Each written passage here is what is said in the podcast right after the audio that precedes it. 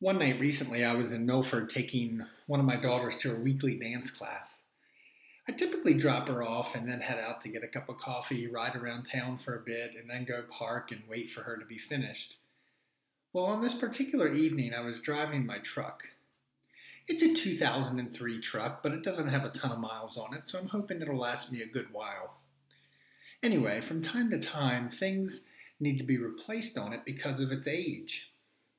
I noticed for a day or two that when I stopped at red lights, the truck was still very slowly moving some. And I thought to myself, am I not pushing the brakes down hard enough?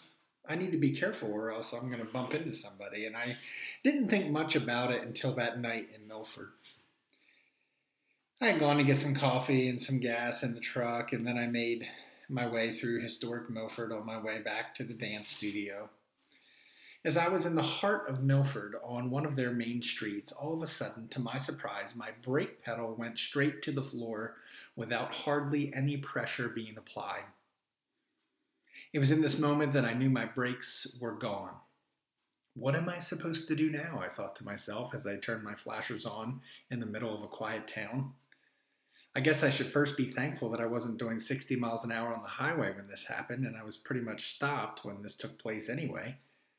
So I began to slowly drive forward and apply the brakes to see how bad it was, and it was bad.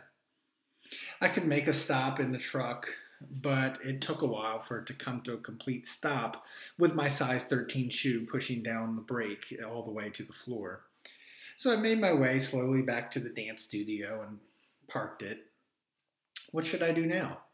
Should I call for a tow truck? If so, how will I get home?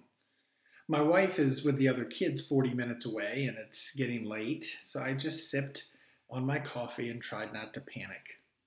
I thought to myself, it's later at night, the roads are not busy, so maybe I can make my way to the repair shop uh, if I go slow and with my flashers on. It may take me an hour to get there, but I can do this if I just have my wife meet me at the body shop or the mechanic shop, rather. So that's what me and my daughter did. We went extremely slow down some back roads for about an hour, uh, and it wasn't busy at all. And every so often, I would pull to the side of the road with my flashers on so a car could pass me. But eventually, we made it to the promised land the mechanic shop. I dropped my keys in the drop box and hopped in the car with my wife, and we made our way home. And the next morning, I got a call from the shop asking why my keys were on their floor and why my truck was parked out front. And I explained the situation. And after they looked the truck over, it was determined that I needed all new brake lines in the truck, running from front to back. I went under the truck with the mechanic and he showed me where the leaks were and where the rust was that was causing this to happen. This whole incident got me thinking about how you can be having a fine evening with a cup of coffee in your hand and then, bam, at the drop of a hat, everything changes. And we have to adjust. In the scripture reading today, this happens to Jesus. One moment he is experiencing one thing, and then, bam, something crazy happens to him. The beginning of the Gospel of Mark skips the Christmas story, anything about Jesus' childhood, and jumps right into the adult life of Jesus. The beginning of the Gospel proclaims the good news of Jesus Christ, and we also see John the Baptist preaching. You see, John was in the wilderness calling for people to be baptized and to show that they were changing their hearts and their lives. So many people in Judea and all the people of Jerusalem are going out to the Jordan River to be baptized by John and to confess their sins. And of course, you may remember John's wardrobe. He wore camel's hair, uh, clothes made of camel's hair, and had a leather belt around his waist, and his diet consisted of locusts and wild honey. John makes a strong announcement to everyone in the Gospel of Mark. He says to the people, One stronger than I is coming after me. I'm not even worthy to bend over and loosen the strap of his sandals. Further, Jesus, or excuse me, John says, I baptize with you with water, but he will baptize you with the Holy Spirit. So, John here is preparing the way for Jesus to come on the scene, and according to Mark's gospel, that's what happens next. Scripture says about that time Jesus came from Nazareth of Galilee and John baptized him in the Jordan River. Now, as a pastor, I have to say that baptizing people is one of my great joys in ministry. I've baptized children, I've baptized adults. I can only imagine what it must have felt like for John to baptize Jesus Christ, God in the flesh. Anyway, scripture teaches us that Jesus was coming out of the water from his baptism uh, and as he was, he saw heaven splitting open, and the Spirit of God, like a dove, was coming down upon him. And at that time, when this was happening, a voice came from heaven saying, You are my Son, whom I dearly love. In you I find happiness. Other translations might say something like, You are my Son, the beloved. With you I am well pleased. I love the word beloved. Jesus is beloved. This is a special moment in the life of Jesus. In this moment, we see the triune God. In other words, we see the Trinity, don't we? Now, you won't find the word Trinity in the Bible, believe it or not, but this is one of those verses that remind us that God is three in one. In this scene, Jesus is present, the Holy Spirit is present, and God the Father is present speaking to Jesus. It truly, like the transfiguration we looked at last week, it's a beautiful moment. But as we know, things can change in life at the drop of a hat, can't they? Just like a normal Wednesday night for me changed at the drop of a hat with no brakes, Jesus experiences something at the drop of a hat after his baptism. Scripture in Mark's Gospel tells us that at once the Spirit forces Jesus out into the wilderness. So after he's baptized, after he is reminded that he is the beloved one. After he had the Spirit come down on him, bam, everything changes. All of a sudden, Jesus is out in the wilderness for 40 days being tempted by Satan or the adversary. Jesus was among wild animals during this time, and the angels took care of Jesus. The next scene highlights John's arrest and how Jesus came into Galilee announcing God's good news, saying, Now is the time. Here comes God's kingdom. Change your heart and your lives and trust this good news. There's so much happening in this scripture this morning.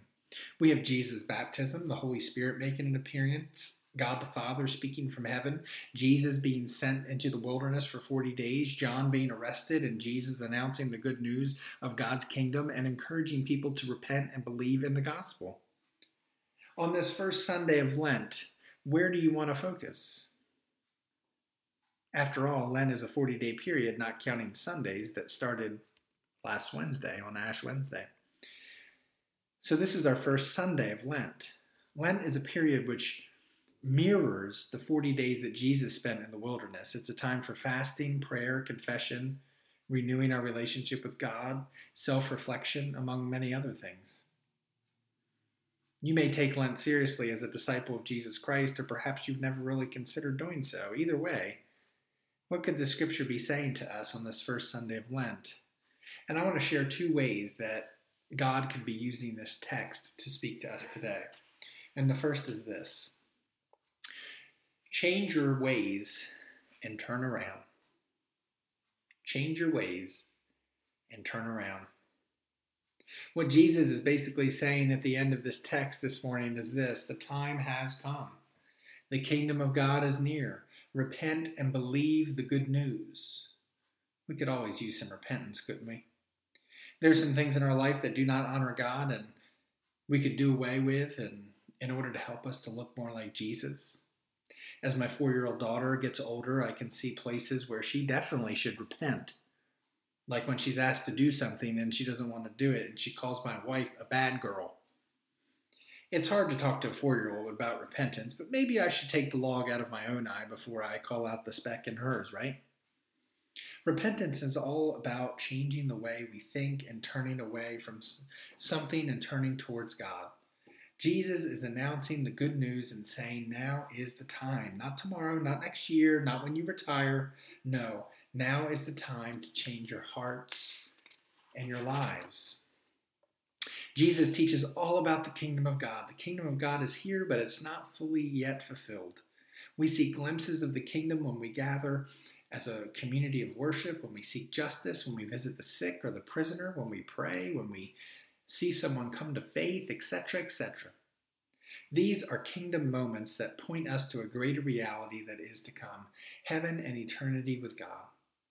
As Christians, part of our call is to reach out into the future and pull heaven into our present moment. Jesus even said that in the Lord's Prayer. He said that in the Lord's Prayer. You know that. Thy will be done on earth as it is in heaven. So, the question today worth pondering is this If Jesus came to you and said, Change your heart and your life, what would you need to change? This Lent, where do you need to repent? Where do you need to be more like Christ? What is it that's going on in your life where you would say, Yeah, I need to repent of that? That doesn't look like Jesus at all. I need to ask God for forgiveness. Perhaps we could be reminded of Galatians today in the fifth chapter, where we read about the fruits of the Spirit. We can recall that the fruits of the Spirit are love, joy, peace, patience, kindness, goodness, faithfulness, gentleness, and self control. Where are we not loving? Where are we not joyful? Where are we not showing peace? Where are we not patient, not kind, etc.? Maybe Galatians 5 22 23 can be a verse that we read that can lead us to repentance. This Lent, let us change our ways and turn to God. This morning, I don't want you just to hear the news of changing your hearts and changing your lives through repentance, but I also want you to hear this good news that you are a beloved child of God. Secondly, you are a beloved child of God. Seeing the birth of my children is right up there with some of the things that have brought me the absolute most joy. From the moment I laid eyes on them, they were my beloved child. It doesn't matter how much they mess up, what they say to me, and when they're angry, or uh, none of that will ever take away my love for them. They are still my beloved. The 40 days Jesus spends in the wilderness have a symbolic significance to them, and they recall the experiences of Moses in Exodus 24 and Elijah in 1 Kings 19. These 40 days also connect to Israel's 40 years in the wilderness, which was a time of testing and preparation. Of course, Israel failed and was disobedient in the wilderness, where Jesus was successful and did not sin in the wilderness. But before Jesus experiences this 40 days of trial and temptation, he was told that he was the beloved one. Someone briefly mentioned that to me this week when we were talking about this scripture, and it got me to do some more reflecting and thinking on it. Perhaps it's something you and I need to hear today. God created you in God's image. God knit you together in your mother's womb. You are wonderfully made. You bear the image of God, and nothing can take that away.